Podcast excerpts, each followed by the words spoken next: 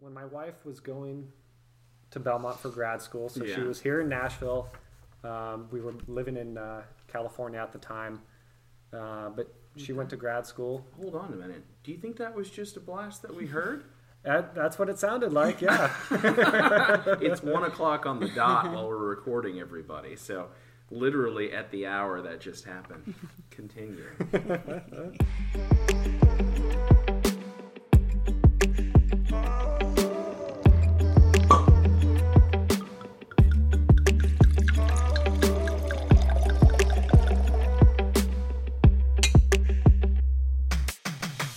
Corkscrews and Contracts. My name is Wyatt Wallace.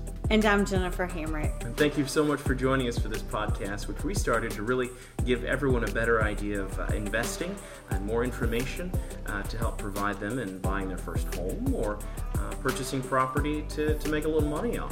And we encourage you to grab a glass of wine and laugh with us over real estate today. We are drinking 19 Crimes.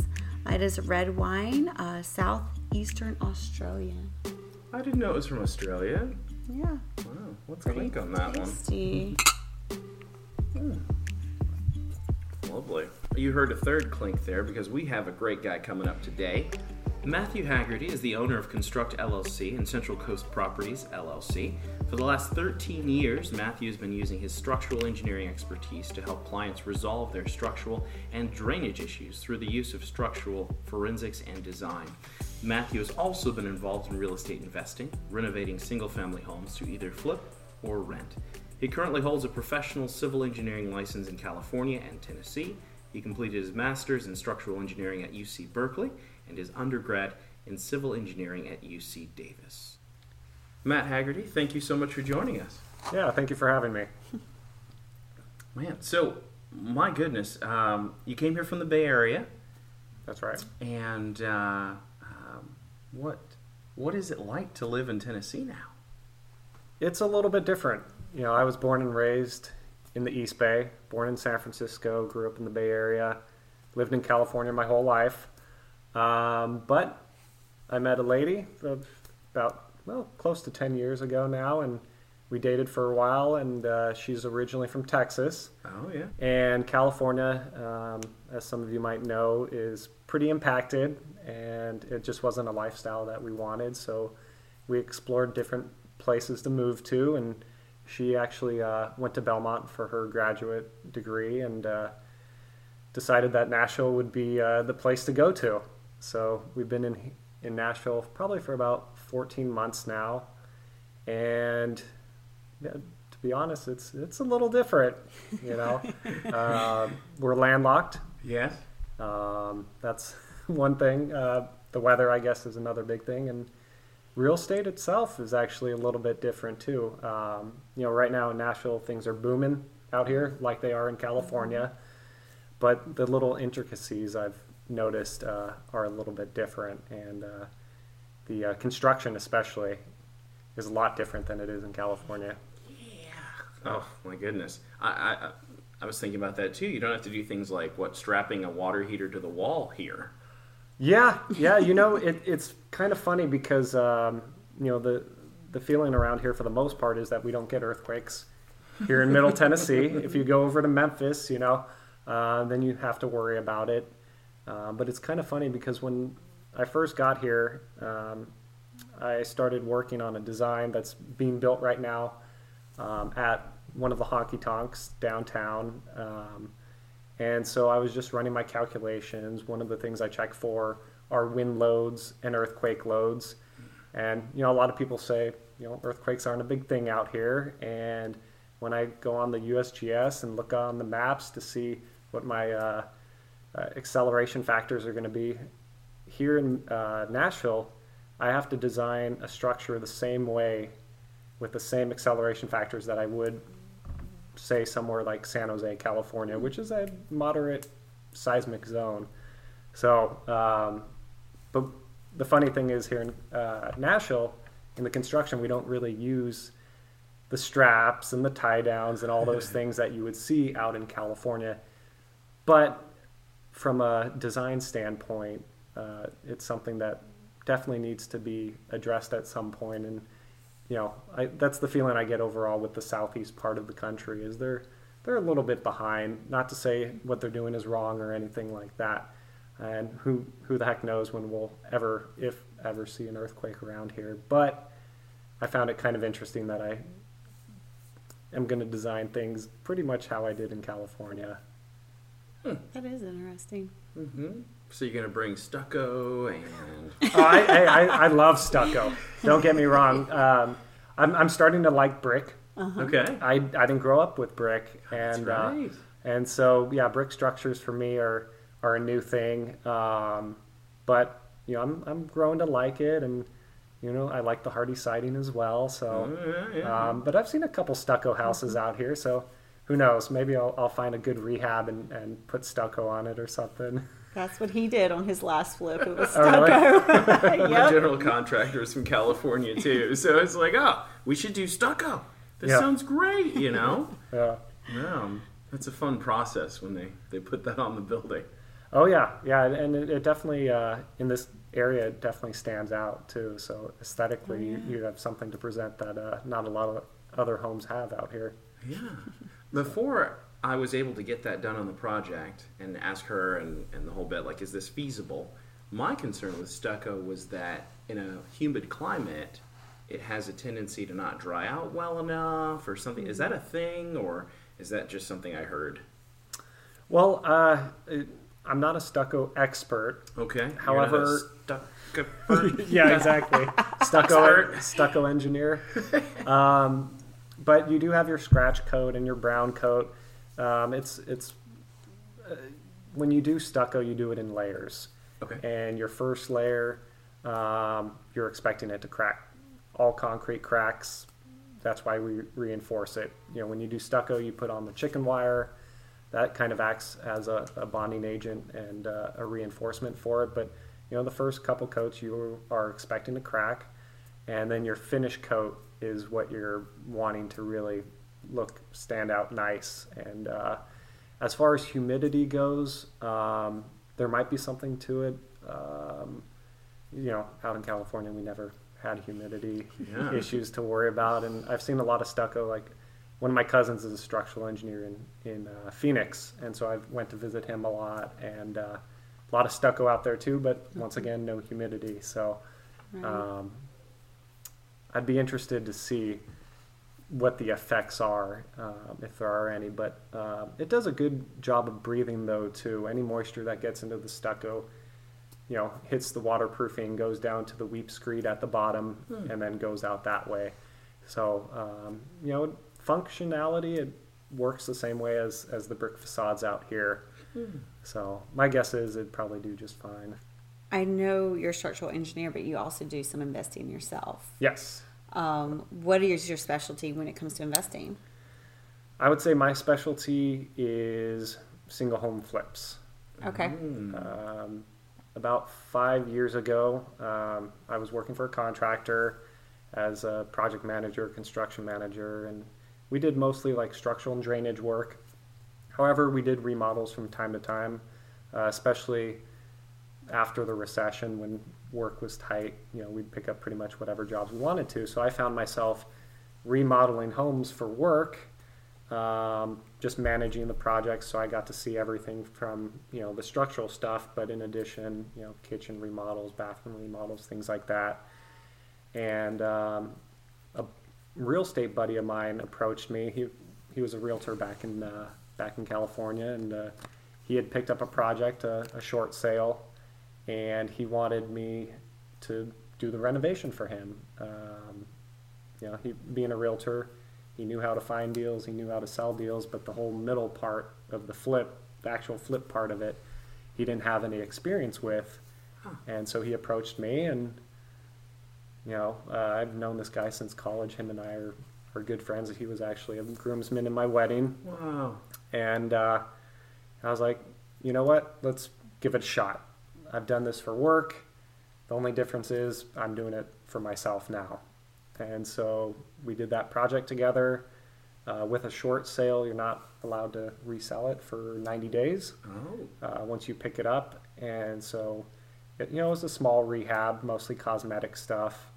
And, you know, that 90 day buffer was great because I needed pretty much all 90 days to figure out what the heck to do and and how to do it. Um, and in addition, I put a lot of sweat equity into that project, it being my first one, and uh, it was great. We sold it.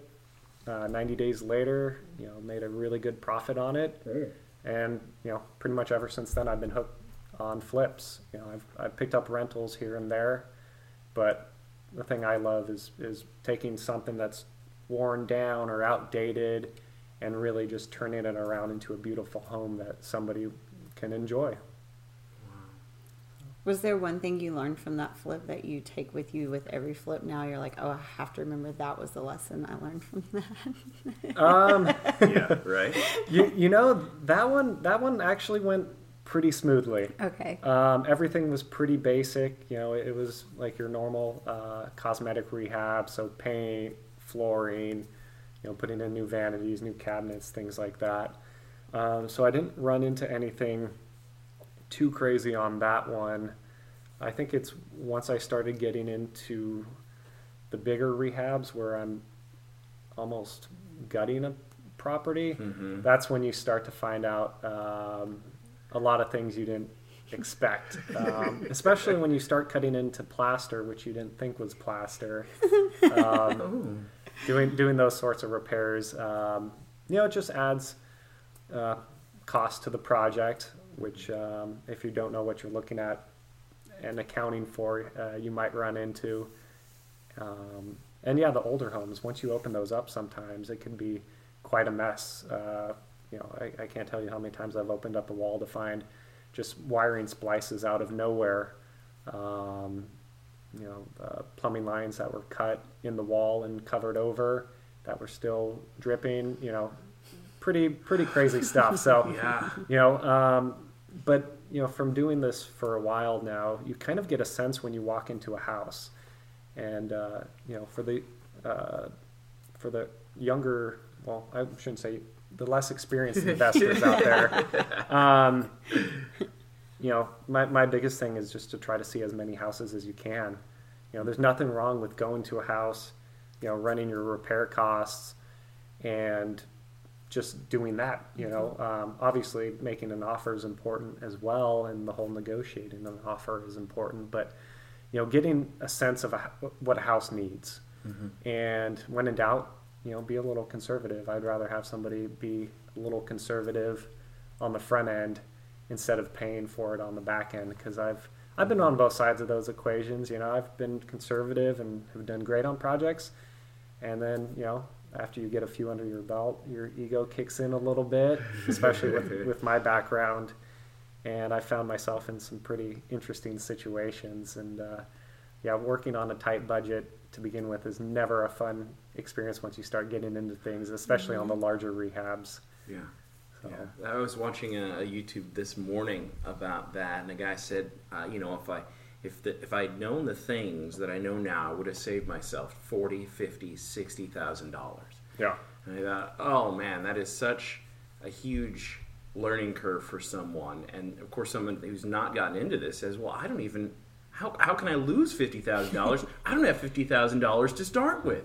But it seems like a great thing to do, Yeah. right? Yeah. So, uh, in that vein, how do you how do you adjust your budget based on on what's what's what you see, what's available to you, without you know, is there someone else that you rely on for your ego check, or how do you? Well, that actually, you brought up a really good point double checking with somebody. And the biggest lesson I learned from moving out here to Nashville is the importance of a good team. And it could be just, you know, um, running your numbers by, you know, an investor friend of yours who does similar work and just getting their thoughts on it. Um, you know, back in California, I had a, I had a great team with me. I had my partner who was the realtor. You know, I had all my crews, you know, guys I had worked with for years that I could trust. I knew they did good work. I knew what their pricing was. Um, and so moving here, the biggest hurdle I found was finding the right team. You know, and it, it, it's it's a constant thing. I, I truly believe that you got to constantly be working on your team, networking, uh, meeting new people, expanding your team, um, and when you find somebody good, sticking with them and treating them right. Um, it's not a business to be, you know, if you want longevity in this business, you can't be greedy. Uh, Yeah. If somebody does good work, you pay them what they're worth. And uh, throughout this past year, I've really found uh, how important having a good team is. So, um, you know, once you find those those good contractors, realtors, other investors, I highly recommend running deals by them. Um, this deal that I picked up the other day, I had a contractor friend of mine who does a lot of investing come out and look at, you know, just look at it with me for 10, 15 minutes. And we just walked through the property. Kind of, I told him what I wanted to do. He told me what his opinion was. And just from that 10, 15 minute conversation, I know exactly what I want to do. Um, you know, I'm getting a bunch of contractors out there, you know, even though I've used people uh, here already for some of my renovations, I'm always interested to meet new people. And so, you know, just uh, getting multiple opinions on it because everyone's going to have their own idea, their own cost for something. But um, as long as you're working with other people, it's going to save a lot of heartache uh, once you go to do the work and then ultimately sell the property. How does your um, job as a structural engineer and doing design and inspections for that, how does it help you with your flips? Um, I would say the biggest benefit of being a structural guy is I can take a look at a property that might have structural issues and I can diagnose it almost immediately. Um, you know, my day job, day in and day out, is to do inspections. So um, I do a lot of um, new construction inspections around Nashville. I also do a lot of uh, a lot of inspections on existing homes.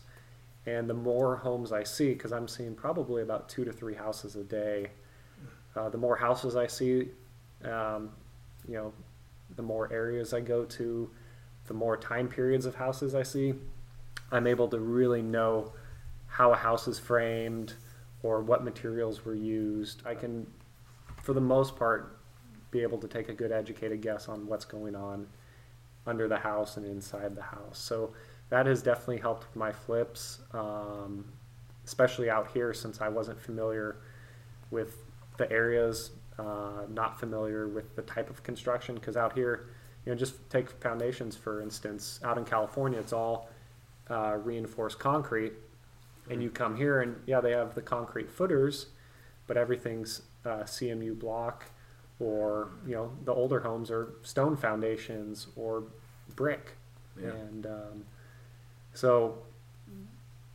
really spending a lot of time looking at houses just from an engineering standpoint it definitely helps me with my flips being able to kind of know what's behind the walls so to speak uh, in a house when i when i go to look at it from an investor standpoint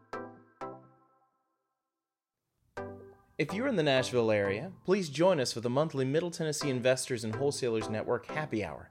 Two hours of pure networking and deal making. You'll meet brand new investors and wholesalers, all the way up to those that buy hotels. You can find more information and sign up on our website at corkscrewsandcontracts.com. Don't miss it.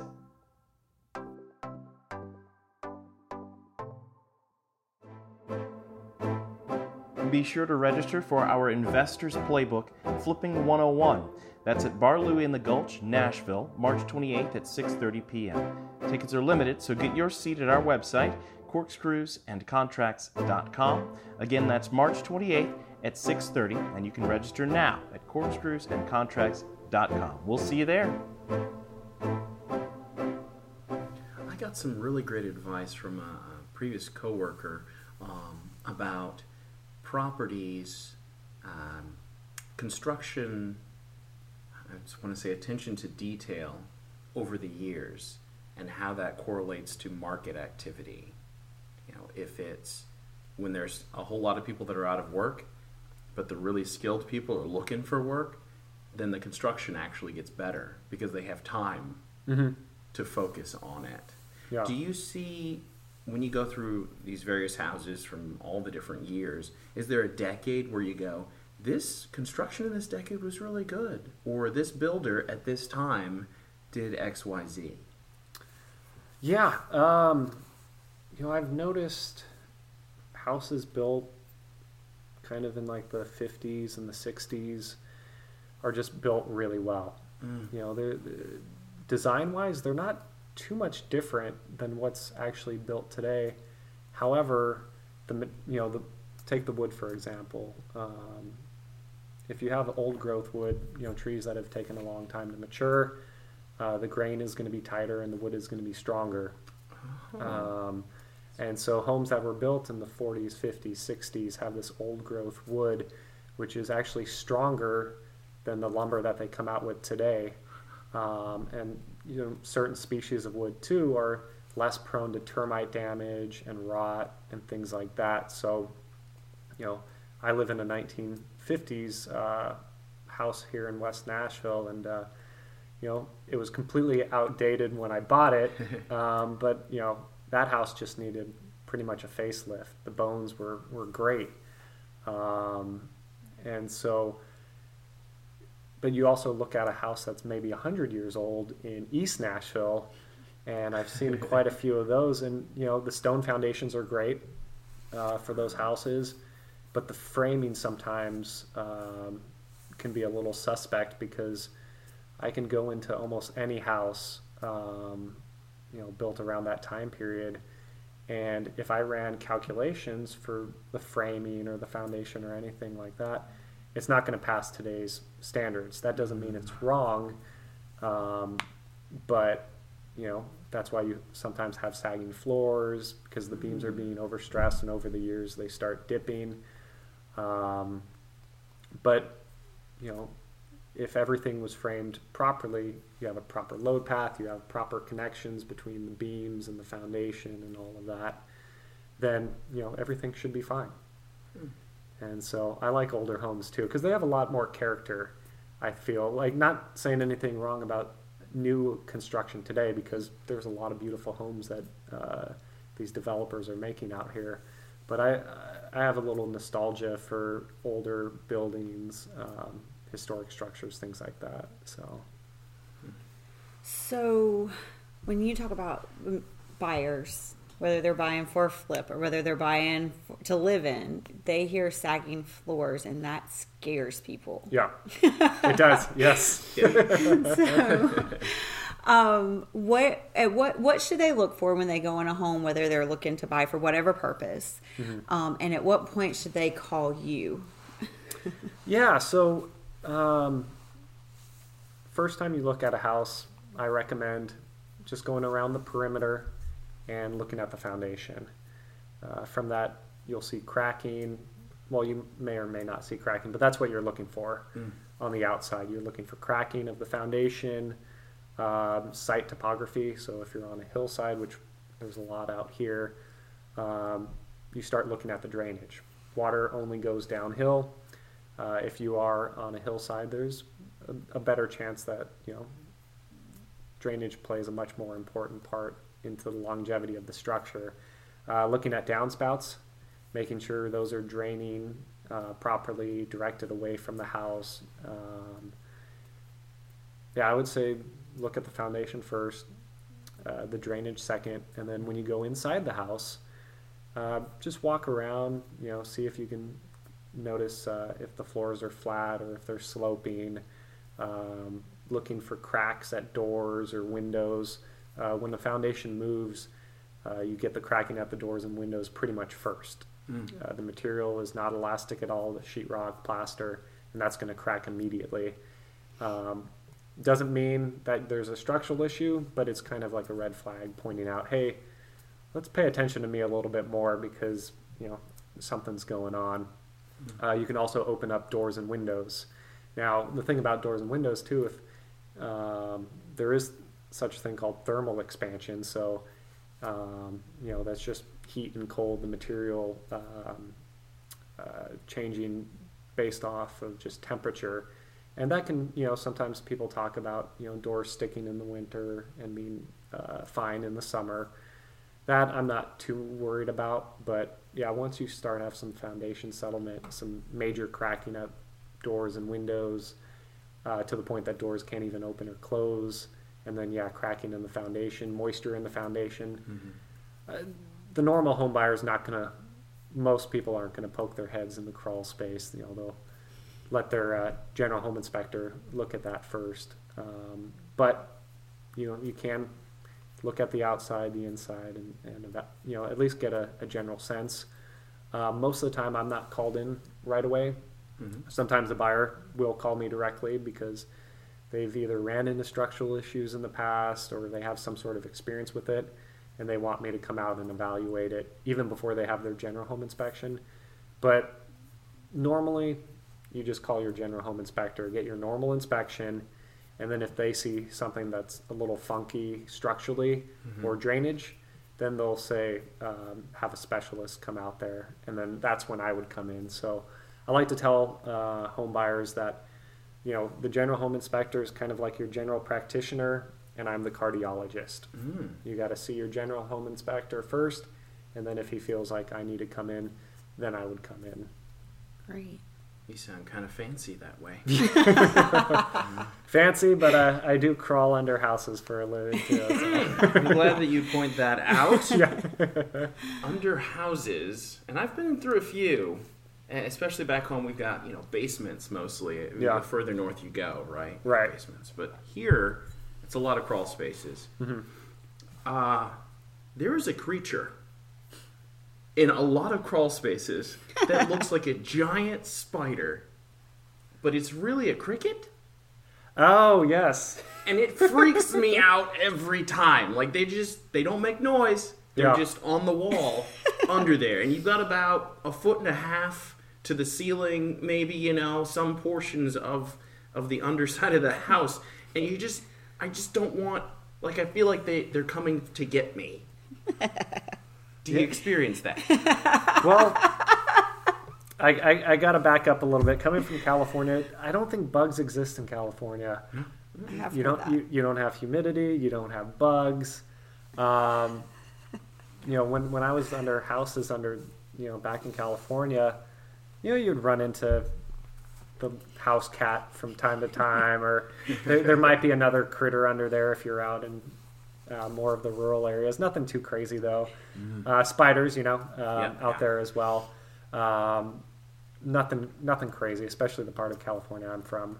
Uh, but yeah, come here. My, you know, one of my first experiences when I had a general home inspection on my own house that I bought, and they pointed out um, a uh, brown recluse. I had no clue what those were, but then I'd hear stories about what happens when you get bit by them. And we had a couple in, in our house. I don't think they were alive, but it's some, you know they like quiet places. So one was in the closet, one was in the attic. And so when I One was it where?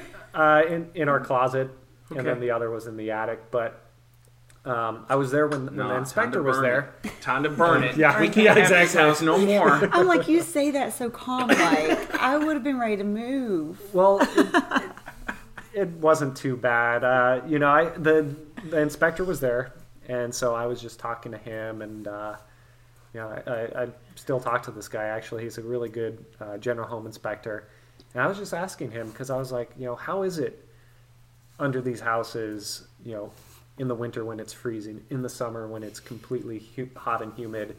You know, um, are there these crazy bugs, brown recluse, uh, snakes, things like that? Because I had no clue. You know, me coming from California where there's really not much of that stuff, um, I, I just didn't know what to expect. You know, I'm moving to the south. Who, you know, who knows what I'm going to find under there?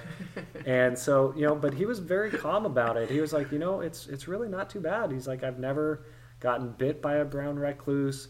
He's like, one time, you know, I ran into like a, a some kind of garden snake, and he's like, I just grabbed a stick that was under there and kind of shoot him away. So mm-hmm. after talking to him, I felt a lot more calm, but. He didn't tell me about the crickets, and I had never seen crickets this size before. you know, I, I grew up next to a creek, and we had crickets, but they were smaller and not. You weren't enclosed with dozens of them at a time sometimes. And uh, you know, here being in in uh, Middle Tennessee, it rains a lot, so and a lot of homes don't have adequate drainage. I've noticed that the the wet crawl spaces Yeah. are they love it. Under there. They just thrive under there. So the first time that I really went under a house, you know, it had water issues, so I'm kind of trying to crawl over the water and not get completely soaked. And then I just look up and I just see all these crickets. And I thought they were like spiders too, because I, I had no clue what they were. And Yeah. I freaked out. And then I learned that they're harmless and, uh, and uh, they just look a lot more intimidating than they actually are. But um, their legs are in a different configuration from normal crickets. It's like a cricket body, but it's got spider legs, yeah, yeah, and they're just really long legs. yeah. Eh, eh. Yeah, they, I, I s- see them pretty often, and uh, still, it takes me a second or two to get comfortable. But I was doing a crawl, uh, an inspection the other day, and I did find I, I hear snakes out here are, don't come out in the winter; that they're more of a summer creature. Um, but I did see a pretty large snake skin under one of these houses, and it was a tight space too. So I was just I looked around, grabbed the closest stick I saw, and I was just pretty nervous at that point that I was going to run into this giant snake. But he was probably long gone at that point. It was me just being overcautious, I guess. If you'd like to be an on air guest, ask questions, give ideas or feedback for the podcast, sign up on our website at corkscrewsandcontracts.com and let us hear about it. We've uh, got a lot of, of course, new construction going on in Nashville. Of course, nationally, you said that already. Uh, I had heard from a, a homeowner that I'm not sure if she said that it was increasing the amount of soil in her crawl space or decreasing, but she said that because of the blasting nearby, it was affecting her foundation. Have you noticed that or seen that people are experiencing more cracks or construction has to change as a result of projects nearby? Yeah, um, I I haven't had too much experience with blasting, just because um, back in California, there you know there's not the rock that you have out here. Uh, but I've inspected a few homes that are nearby developments where they are blasting, and um, the way that that a blast works, it's actually kind of like an earthquake because an earthquake is like kind of like a wave, and when you blast, you get that that sound wave um, which is very similar to how an earthquake works. You know, earthquakes they shake for a few seconds depending on uh, uh, how big they are. But yeah, a blast, you know, you get that shock wave and it's going to move your house. Um, so I've inspected a few homes out here that have uh, where the client calls me and they're like, "Hey, they're blasting." I started to see some cracking. You know, um, and you know it, it depends on several factors. You know, the size of the blast, the distance. A lot depends since it is a wave, um, depending on how the rock is underground, because sound waves are going to bounce off the rocks and everything. So, um, you know, it, it it's case by case. Okay. And um, but from what I've seen, for the most part, yes, it's causing cracking, but it's not causing any sort of structural issues at the time. That's at least my experience with it. On um, if someone feels like yeah, soil's kind of eroding away because that shock is kind of letting it go downhill or something like that. Um, you know, and there's continual blasting. I, I might have some concerns, but Tell her to give you a call, right? well, yeah, yeah, no, no, I'm, I'm happy to help out because, uh, you know, it, it's funny when, when I go around giving my, my elevator speech, I kind of joke that I'm I'm the CSI of structural engineering. You know, I go to the scene of the crime and, and, and do do my structural forensics to to figure out, uh, you know, a solution to the problem, and uh, and so stuff like that where I, it really makes me have to think and put a lot of factors together. And even you know some stuff i'll have to go home and, and research on you know there, there's things that i run into that sometimes i haven't seen. I've seen a lot but um, there's always new things coming up and it definitely keeps me on my toes. And yeah i love going to houses where there's just like crazy stuff going on and no one knows the answer. Um, you know uh, when I was a contractor, we always used to pride ourselves on uh, when it's too hot in the kitchen, it's just right for us. And we loved to go on to projects where the the contractor got kicked off or fired or just quit because they didn't, you know, they couldn't figure it out. And so I love going into situations like that where I'm just having to figure out something that other people haven't been able to, to put together and, you know, put together an engineered solution and get it fixed. I know how that you love old homes. You've said that. Yep. Uh, tell us about your trip to Myanmar. That um, so when my wife was going to Belmont for grad school, so she was here in Nashville. Um, we were living in uh, California at the time, uh, but she went to grad school. Hold on a minute. Do you think that was just a blast that we heard? That, that's what it sounded like. Yeah. it's one o'clock on the dot while we're recording, everybody. So, literally at the hour that just happened. Continue. um, so yeah, I, I decided to do a little bit of travel. I love traveling, and I thought it was the perfect opportunity to just uh, strap on a backpack and go uh, traveling for a little bit. So I went to Southeast Asia for a couple months by myself, and uh, just went to couple different countries out there. Um, I'm a huge fan of looking at other structures, construction sites, um, architecture from you know, different countries and from the past. And uh, at the tail end of my trip, um, I went to Myanmar just because they had been closed to um, outside visitors for I think like 50 or 60 years, and they just started allowing tourists back in. And I was like, okay, I got to be one of the first people to check out this country. And there's a, a little area called Bagan, which uh, I think translates roughly to uh, land of 10,000 temples or something like that. Oh, wow. And um, back in like the 15th and 16th centuries, they just kept building temple after temple, pagoda after pagoda. And uh, I think at one point there were around 10,000 temples and pagodas and all that in that air, that one area. And um, over the years, you know, a lot of the structures haven't lasted. Um, they haven't been upkeeping them. Um, and so now I think today there's about 2,000, 2,200 uh, of temples and pagodas there. So when I went there, I just grabbed a bike and I just biked around looking at all these different temples, and they're starting to, to retrofit some of them. So it was really cool to see their construction practices out there. Um, the scaffolding in particular, you know, out here they're going to use, you know, most of the time metal and, and wood plank scaffolding. Well, out there they use bamboo. So they have scaffolding going up 100, 200 feet made out of bamboo. And the workers, they take off their flip flops, they strap on their tool belt, and they just climb up. No harnesses, nothing. They're climbing up 200, 300 feet sometimes uh, to work on the tops of these uh, temples and everything. So seeing the, uh, the construction practices out there was kind of mind boggling. um, but also seeing the older structures. A lot of them are uh, made of stone um, and things like that, and it was really interesting to see them.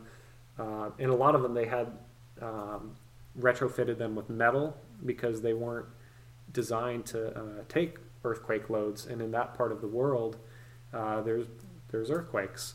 And uh, while I was in Myanmar, I didn't know about it, but you know the country over in, in Bali, there was a pretty sizable earthquake while I was there, and my wife was freaking out because she didn't know exactly where I was, and um, nothing happened in, in Myanmar when I was there, um, but you know the earthquake was close, and then shortly after I left, they had an earthquake in Myanmar, and some of those temples that I don't know if it was any ones I saw, but some of them had had uh, crumbled and and uh, but you know, it was a really cool trip.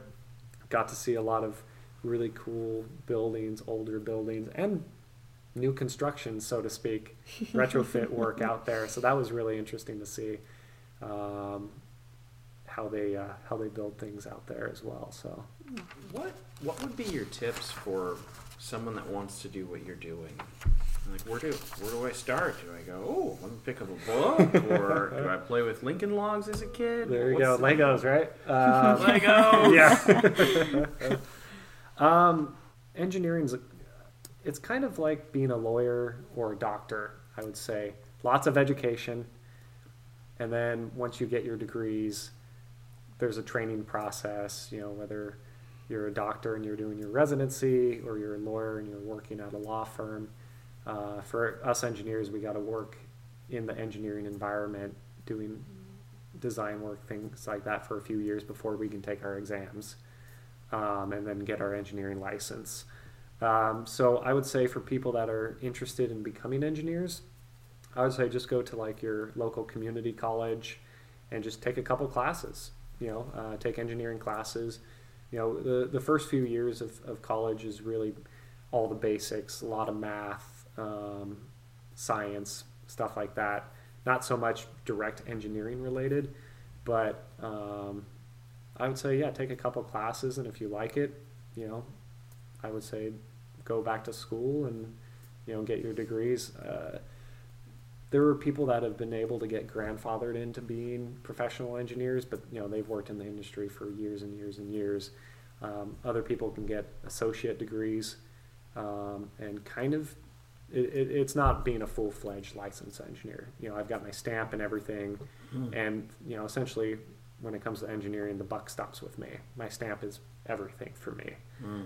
and so I, I don't, in my experience at least, it's it's really that college degree is the quickest and, and best way of, of getting into engineering. Awesome. So if we need to borrow that stamp for like a sweet weekend somewhere, can we just do that? Just just stamp on things, you know? Well, you know, some people, yeah, I've been approached many times saying, hey, can I use your stamp? You know, I've got the drawings. If you want to take a quick look, it's fine. We just need a stamp. Oh my gosh. And uh, that's always my first uh, first clue to take a step back, possibly turn around and run the other direction. But um, you know, it's it's funny out here in, in Nashville because back in California, you just sneeze next to a building, and they're going to have someone come come out and evaluate it. Um, you know, they're they're very uh, strict on getting the structural engineers involved, and out here it's kind of the opposite. You know, I find myself getting involved on the back end because something either wasn't built right or they're trying to get their inspections and the inspector says hey you need to get an engineer out here. This isn't your standard construction you know there's you know the framing might be a little different than just your standard you know uh, standard uh, single family home. And so what i've noticed out here um, you know I, I always try to educate people is like if you get me in on the front end of, of a project um, just like the architect or the contractor you know getting us involved early in a project is going to save you a lot, whole lot of heartache and money down the line. Um, and unfortunately around here at least right now you know the building department um, they you know they don't have structural engineers on staff. You know doing the inspections yeah they do framing inspections but they don't do foundation inspections most of the time and anything that's out of their realm they're going to have someone like me come in and do the inspection for them. You know because the contractors you know they're doing the best in my opinion they're doing the best they can. Mhm. and they're not structural engineers. They've been building they've seen things but you know they don't see it from the eyes or the lens that i'm looking at it from. Um, and it's tough on them sometimes. It's tough on the client. You know you get towards the end of a project and there's structural issues. That weren't addressed up front that could have been uh, seen ahead of time. And so um, yeah i think that's the biggest thing for me is trying to change that and getting us involved more on the front end of projects because it's it's just going to give our clients just a, a much better product Mhm. in the end. And that's that's what i want to do is just give the top product that i can to my clients. One thing I want to make sure we um, let everybody know if they've enjoyed this podcast and learned a lot of stuff and are interested in getting into flipping, that you are going to eventually have a book out there for flipping. Is that okay to share? Oh yeah, no, that's totally fine. That puts the pressure on me to finish it. Over years of reading and educating myself on real estate, you know, um, somebody told me when I was first starting out, he's like, read about half a dozen books. You're probably going to learn about 75 to 80 percent of what you need to know in that first book, And then every book after that, you're going to get a little tidbit here, a little tidbit there. And that's kind of how it was for me. You know, I was really big on the Rich Dad books uh, when I first started reading about all this. You know, Rich Dad Poor Dad was the first Absolutely. one. Uh, How to Think and Grow Rich by Napoleon Hill. You know, some of some of the the cornerstones for me. Um, and I just wanted to give other investors um, a very simplistic way to go about flipping a house. It can get very complicated and there's a lot to it, but what I want to do is write a book for people that really just makes it simple. Here's the steps. Here's how you do it. You know, I'm not going to guarantee everything, but you know, this has been my experience. So from, you know, marketing to find properties to analyzing and evaluating them to negotiating, then actually flipping them and then selling them on the back end. And I really just wanted, you know, to help people and not have to go through what I went through reading. Shoot, now it's been dozens of books that I've read and countless hours going to seminars and things like that. And uh, I'd really like to condense all that information in a simple, not an easy way, but in a very simple way that people can follow. All right, let me do A, B, and C, and see uh, see success from it. Wow, that's so cool. Please keep us posted on that. Yeah, no, I definitely will. Um, I'm giving my myself a, a pretty short timeline to, to finish it up here. So the pressure, I'm putting self-inflicted pressure, and now that I'm uh, That's right. Now Telling- the world knows. accountability, right? Yeah. So, um, but I'm excited about it. Uh, I just love sharing my knowledge. I just love talking to people. Like we were talking about this before the, we started. Um, I just love helping people, talking to people about what I'm passionate about, and engineering and real estate are, are two of the biggest passions for me. And to be able to share my knowledge and help other people achieve their dreams, is, is, there's nothing better than that.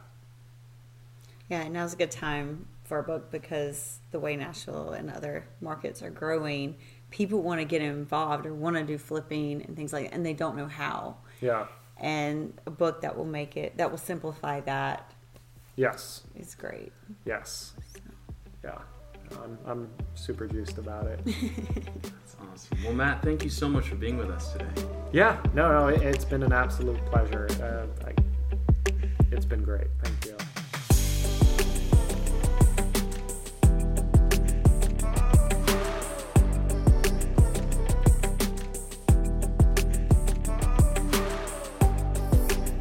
This has been a production of Corkscrews and Contracts. Podcast copyright 2019.